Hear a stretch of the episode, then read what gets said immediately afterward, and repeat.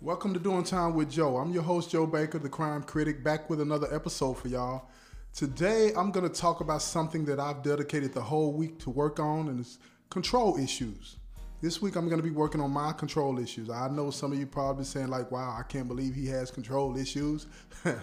but trust me, the people around me, near me, that know me, they all know that I have control issues. I didn't really uh, want to accept that uh, I had control or have control issues until I took a hard look at myself and realized that you know I do try to control my space. I was telling myself that I was doing these types of things because you know I wanted to be the best at what I'm doing. I wanted to help other people out. I wanted to whatever, right? Whatever excuse I needed to use. Subconsciously, I didn't realize I was making excuses to impose my belief, my will on other people. Uh, but basically, that's what I was doing. And when that came to my attention, when I started to see it for myself, you know, those around me that said these things to me, I started to listen. And I'm like, everybody can't be wrong. So, what is it that I can do to make myself a better person, a more genuine person, a more honest person, right? And before I get into that, let me draw the connections as to why I say that helps you become a better person, more honest person. Um, what I call it like moving the pieces on the board. You know, a person can manipulate situations to get what they want, right? And that's controlling the situation, right? But when you're manipulating and moving these pieces on the board, like saying this to this person or saying that to that person to get a certain outcome, uh, especially if you're using lying and deceit and manipulation, even if you say it's manipulation for the greater good, you're being dishonest.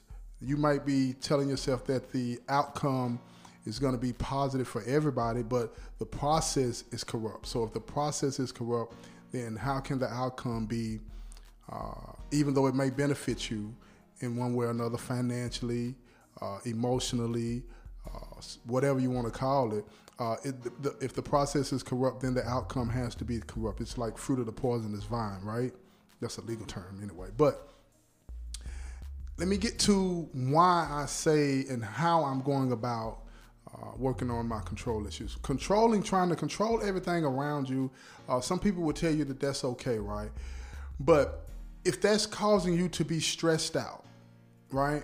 Not peaceful, not joyful, not tranquil, then I think that you're missing the point in the whole situation, right? I know for me, let me quit saying it. I know for me, when I'm when I'm focusing on trying to control the situation so that I can control the outcome, my stress level is high, right? And saying and doing whatever I need to say and do to people to get them to do what it is that I want them to do, even though I've decided that it's going to be good for them and me, is not fair and just and honest. Okay, so what are the steps that I'm taking to con- to work on my control issues? The first thing that I would recommend, I know for me that I'm doing is I own it, right? I accept the fact that I do have control issues. Am I being, is my intent to be deceitful? No. Uh, would that lead me to using deceitful tactics to get it done? Maybe. You feel what I'm saying? So in that, I'm being deceitful, right? I got to own this, and owning it is being honest with yourself, okay? Uh, the next thing I do that I'm going to be doing and working on this all week is after owning it, I'm going to take affirmative steps to address it, right? And those affirmative steps are going to be the first part of that, uh, taking affirmative steps is in the moment when I feel myself being tempted to control a situation or maneuver a situation, I'm going to tell myself in that moment, stop. Wait a minute. Is this something that is going to be helpful, genuinely helpful to the other person that you're dealing with and yourself. Genuinely helpful. Not that you want to control it just to be controlling something, genuinely helpful. And let me give you an example, you know what I'm saying, as to why I think this is important for me to be working on, right? Uh, in some of my episodes, I talk about where I work, right? And I work in the gym, and I'm surrounded by seven other people that I work with, six or seven other people that I work with. And we get along well in my opinion, for the most part. You know, we have our issues like anybody else in a work environment, but uh, we we get along for the most part. But in this work environment, I try to maneuver. I was going to say manipulate. That's what I need to be saying. Then I try to manipulate situations so that this area can stay uh, peaceful, so to speak, right? And when I'm doing these things, I'm telling myself that I'm doing these things for the greater good for the area, but which is true to an extent. But mostly I'm doing it because I'm afraid that the, uh, some of the other individuals might get out of hand and cause uh, problems in this area, in this work area, and that makes me very nervous. So I try to control the situation. I will say certain things or do certain things to move the pieces on the board. You're going to get familiar with that term coming from me, moving the pieces on the board. I'm talking about a chessboard too, okay? I move the pieces on the board to make sure that these types of things don't happen. And I tell myself that I'm doing these things for the greater good. Trust me, I really do uh, like where I work, and I don't want this area to become the typical penitentiary area, but I'm just using this as an example as to what I do to control my surroundings. But in doing all of that, whatever it is that I'm doing to control my surroundings, I am sacrificing my peace and my tranquility. And in sacrificing my peace and tranquility, I have to ask myself, is it worth it? Maybe I need to move and get another job. Maybe I need to be more honest with the individuals that I'm working with and say, look, bro, this is not something that I feel comfortable with. Would you please stop? And as I thought about my process being affirmative in addressing my control issues, I concluded that honesty is the best way to go about it. But when you tell somebody to be honest with you, you're expecting them to have the right words to say to express what they feel in an honest way. And most of us don't have that. We'll get angry, we'll get upset, and we'll just yell it out. But when we're yelling, we cause the other person to tune out, right? So the third thing that I'm working on is finding the right words to express what it is that I feel in a way that is not threatening to the people or persons that I'm talking to so that they'll understand my concerns, so that I don't sacrifice my tranquility and I'm being honest in my approach. That is the key to what I'm trying to do. Finding the right words to say and express how you feel about a situation in an honest way without sacrificing your tranquility. A lot of people in prison, a lot of people in prison have control issues.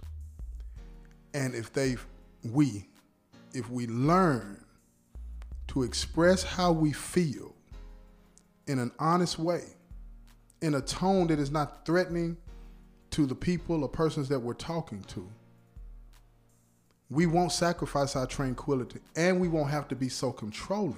We won't have to be controlling at all about issues. People that have control issues, me, have a fear that things are going to get out of control and I'm going to be harmed. Not physically, but mentally for the most part. It's just your mind playing tricks on you. And you have to lean back and find a way to address that in a way that, like I said, is honest in the process. And that's what I'm working on this week. And I said all of that to say this I am challenging each and every one of you that listens to this show, whether you listen on the podcast or you listen on YouTube.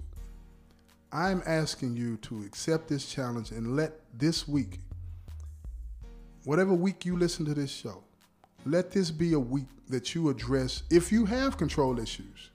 Now, you know if you do, be honest with yourself. you know, be honest with yourself now. If you have control issues or that you or you think you have control issues, sit down and ask yourself why. Why do I feel like I need to control everything around me?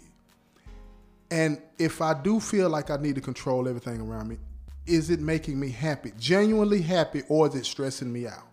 And if it's stressing you out, I'm asking you to think about a process that you can implement that can help you maintain your tranquility and at the same time satisfy or uh, answer the question that your mind is telling you that you're uncomfortable. You feel what I'm saying? Answer that. Because when you do that, you're going to find that you don't have to be controlling of your environment. You don't have to be controlling other people around you. Because when you're controlling the people around you, you're not appreciating those individuals as individuals. Because we all have our concerns. And why should my concerns, my phobias, my fears, whatever, be more concerning and dominant over them? Yes, I'm concerned about myself, but the person that I'm trying to be, I want to put other people before me.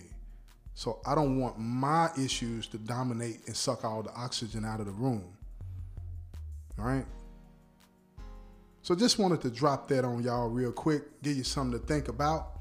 You know, this has been another episode of Doing Time with Joe. Oh, before I go, let me say this too, right? I really appreciate all the support that I'm getting from each and every one of you. I really appreciate that, and I want y'all to know I don't take not one listener for granted. I really don't. And I appreciate the messages that you send, the comments that you say, send on uh, uh, YouTube, the messages that you leave on on the podcast. I appreciate every one of them, and I appreciate you.